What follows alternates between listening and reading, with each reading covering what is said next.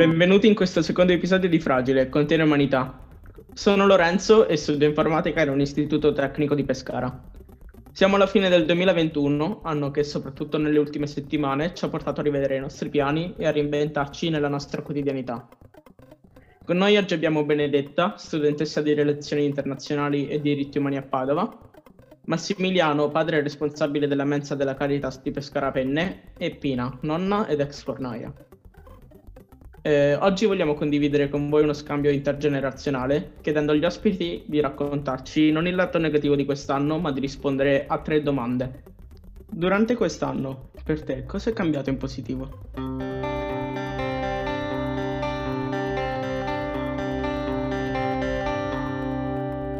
Ciao Lorenzo e mm, grazie per offrire questi spunti che talvolta non vengono presi in considerazione. Allora, per quanto riguarda il mio 2021, la cosa che posso dire che mi ha lasciato il Covid in positivo, diciamo, è che fondamentalmente spesso magari ci concentriamo e siamo focalizzati, sono focalizzata su obiettivi futuri senza considerare il presente e quello che sto vivendo ora, quindi diciamo in un certo, in un certo senso sottovalutando la mia quotidianità.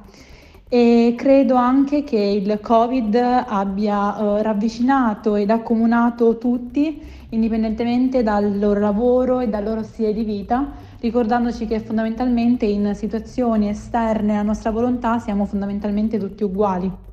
Salve a tutti ragazzi, grazie di questo invito, mi presento, sono Massimiliano, ho 49 anni, sono sposato con Carla e abbiamo due figli, Giovanni 20 anni e Mattia 15 anni. Questo 2021 sicuramente è stato un anno particolare perché ho potuto vedere Giovanni che si è diplomato e dopo il diploma eh, ha iniziato anche a lavorare. Perché dico questo come cosa importante? Perché ho potuto vedere eh, come eh, il frutto eh, di insegnamenti come genitore, eh, come sia riuscito a trasmettere determinati valori, come quello del, dell'impegno, del lavoro, del, della responsabilità. E anche con Mattia, che comunque è un ragazzo che è, mm, è un DSA, anche il suo impegno nella scuola tant'è vero che ha scelto una scuola importante come il liceo classico e vedere eh, anche lui con tutte le sue difficoltà i risultati che comunque ha portato eh, in, in, quest'anno scolastico. Eh, tant'è vero che è uscito con la media del 7, anche qualcosina in più, dobbiamo dare merito. Eh, ma questo nel senso mi ha dato proprio la possibilità eh, di riconoscermi eh, non solo a me stesso ma anche a mia moglie di come l'impegno di essere genitori è sicuramente una cosa faticosa ma essendo sempre presenti, essendo sempre eh, costanti in quelli che sono i valori importanti della vita, eh, vediamo appunto i nostri figli che comunque diano frutto, diano dei segni di crescita. Rispetto al lavoro, come avete già detto, sono responsabile della mensa e anche qui ho potuto vedere tante cose belle. E, è naturale un, un lavoro a volte difficile, a volte complicato, però dietro ogni difficoltà vedo la bellezza dell'aprirsi verso l'alto, l'altro, eh, del, dell'essere spesso gratuiti in quello che facciamo, senza pretendere poi di ricevere qualcosa. Grazie, ora partiamo con la seconda domanda.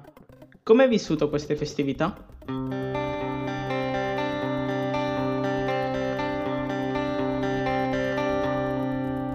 E, ehm, per quanto riguarda le mie festività, Uh, essendo fuori sede, quindi comunque sono tornata da Padova, quindi il, è stato bello fondamentalmente rivedere tutta la mia famiglia e tutti i miei parenti che non rivedevo da un po'.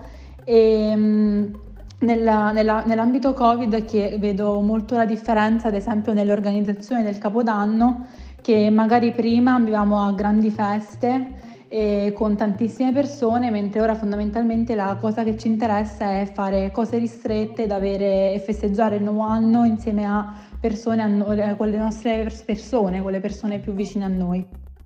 Grazie per avermi interpellato a dare la mia opinione. Le feste di Natale di quest'anno ringrazio il Signore che sono andate molto meglio dell'anno scorso. Mentre l'anno scorso siamo stati tutti, ognuno a casa sua, quest'anno abbiamo avuto il piacere di riunirci, anche se con le distanze, con la mascherina, con tutte le prevenzioni dovute, però mi è piaciuto perché siamo stati insieme. Io ho dieci nipotini e quindi il fatto di averli tutti insieme sono stata felicissima. Ora, come ultima domanda, qual è il tuo augurio per il 2022?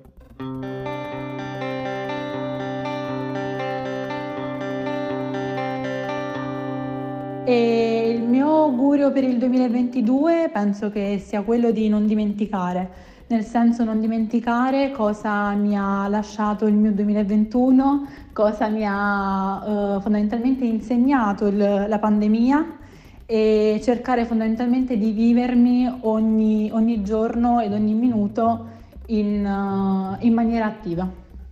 L'augurio per il 2022 è che torni un po' di serenità nel mondo intero e, e principalmente che questi giovani possano, possano fare qualcosa di più che noi non siamo stati capaci di fare, quindi dare loro più possibilità di, di esprimersi e, e noi dobbiamo dargli tanta fiducia.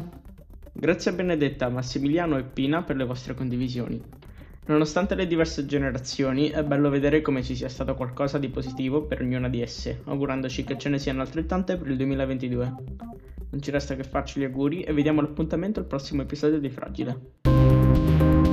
Fragile Continua Umanità è un podcast realizzato dal gruppo Young Caritas della Caritas diocesana Pescara Penne. Con noi Lorenzo e Benedetta del gruppo Young, ospiti Massimiliano e Pina. Scritto con Anna Rita, Benedetta e Lorenzo. Supervisione musica e montaggio a cura di Pier Giorgio Mincarelli. Cura editoriale di Giannicola D'Angelo.